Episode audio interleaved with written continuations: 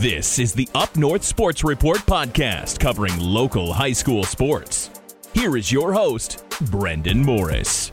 Hello, welcome back to yet another episode of the Up North Sports Report podcast. I am Brendan Morris, your host, and joining me today is Ray Kihn, the varsity baseball coach at Mancelona High School. Ray, how are we feeling today? Pretty good. How are you doing? I'm doing well, man. Thank you. And what are you up to right now? Well, right now I'm restringing our catcher's glove. yeah, we had a catcher's glove. When when you're high school coach, you become equipment manager, team manager, coach, everything.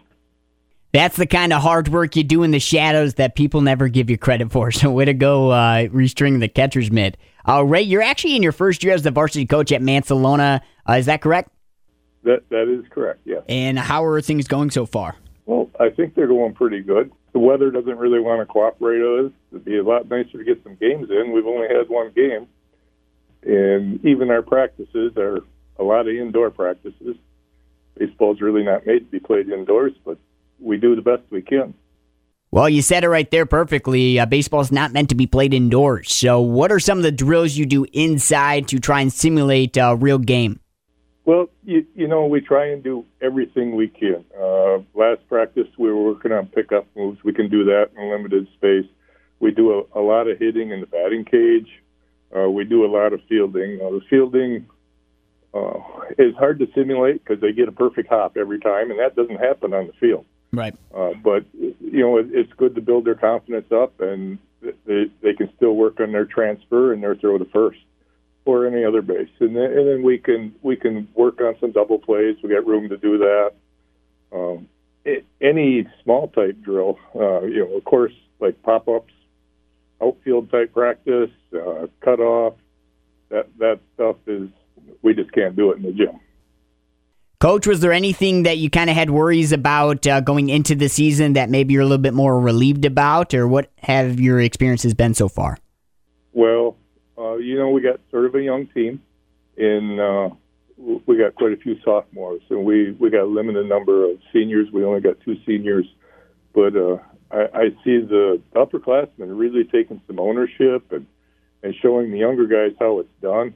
And uh, you know, the other day we were in practice and we actually got out in the field and uh, we we ran the the starting infield and we practiced them for quite a while probably spent a half an hour on the infield and then I brought in the some of the underclassmen some of the next couple of years starters and uh, I, I I told this year's starters you know go take some outfield and they're mostly infielders and I turned around and I come back and the starters from this year are out in the infield helping the underclassmen.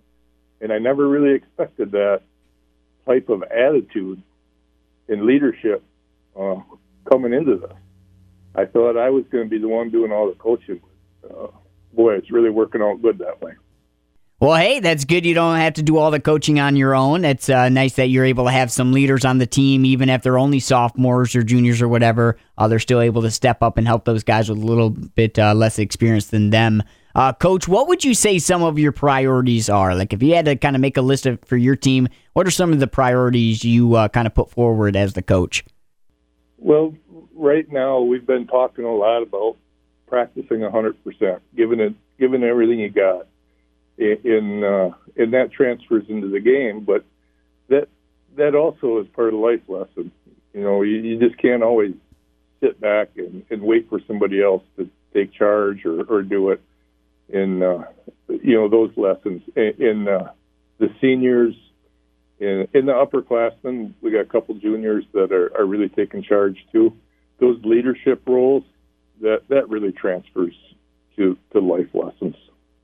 Coach, what are some of your expectations for your players, uh, maybe not only on the field, but maybe in school and in life in general?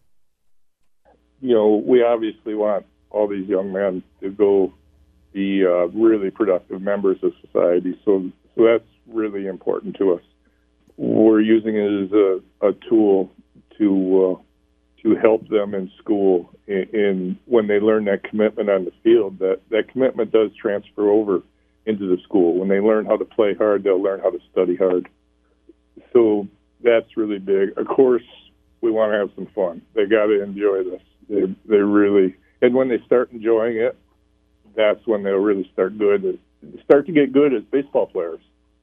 So earlier uh, last week, I talked with some of your players, and obviously we have that podcast available on here as well. Uh, but what can you tell me about your guys that you love, and maybe give me a list of the guys you think are the leaders and you really depend on on this team? Well, you know, we got uh, Trace Miller has really stepped up. He's sort of been a leader for a couple of years on the team, but this year he's really stepped up. And, and I don't have a really big assistant staff, so it's it's really nice to see him. Uh, we got Jake Watson, who is really holding some of the other classmen accountable on the field and on the practice field, and, and uh, it's really nice to see him do that. He's also a senior. And then we got Jason Kihn and, and Jason Namcha that uh, they're really leading the way in developing some of the younger players. Uh, they're showing them how it's done and, and and how to get it done. So uh, and, and then we got uh, Rudy playing center field, and he's really helping the other outfielders out. Well, good for you, coach. That's always nice. Being a first year coach, having those kind of players to rely on and be able to uh, kind of build up your team with those guys. Uh, and you obviously have a lot of young guys on your team. Some people might be a little discouraged with that because you don't have a whole lot of experience. But that's also got to be good to have those young players because you'll have them for a while, right? Oh, oh, yeah. And when you look at the the future of the program, having these younger guys on the team coming up in the next couple of years, uh, getting this experience, not only learning it themselves, but but learning what uh, the older, more experienced players have. Uh, that transfer, you know, you, you just got to be really happy about the future of the program. Well, heck yeah, good for you. I hope you continue to build up that program and you have fun as uh, the head coach, and hope your guys have fun as well. Uh, good luck to you on this season. I appreciate you joining me. I'll check up with you later on this year, and we'll see how things are going. Take care. Thanks, man. Okay, thank you.